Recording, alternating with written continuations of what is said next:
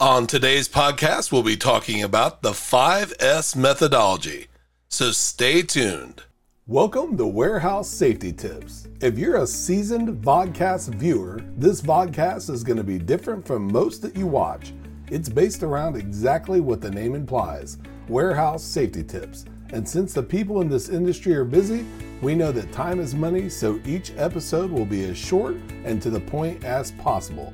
And now, with all that out of the way, let's get to the vodcast.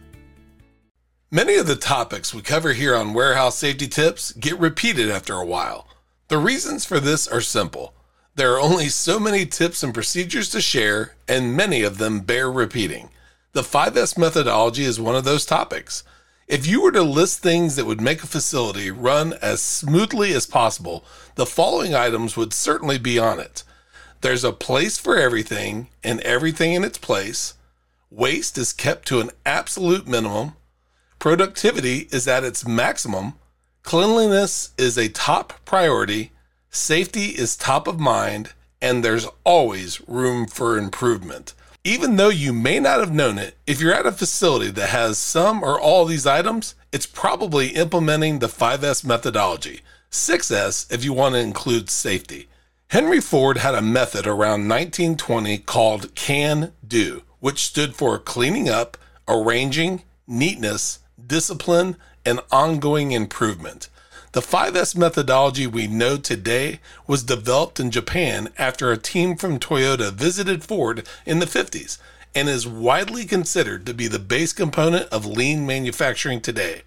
The S's that make up the 5S methodology are sort, straighten, shine, standardize, and sustain.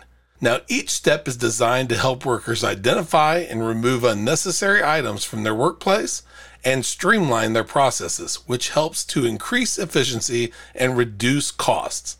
We'll be going over each one in detail over the next several weeks. Until then, thank you for being part of another episode of Warehouse Safety Tips. Have a great week and stay safe. Before moving on, here's a word from one of our sponsors.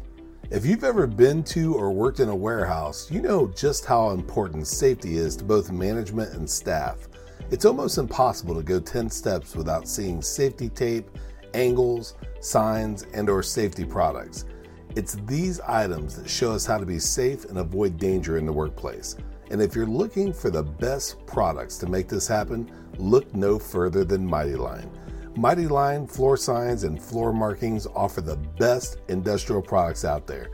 We're proud to have Mighty Line as the official floor sign and floor marking company for the Warehouse Safety Tips podcast and site.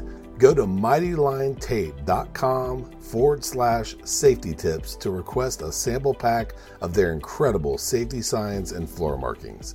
We hope you enjoyed this episode of Warehouse Safety Tips. If you visit warehousesafetytips.com, you'll find the show notes for this episode and access to all of our blog posts, previous podcasts, advertiser information, and much more. Thank you for listening to Warehouse Safety Tips and have a safe day.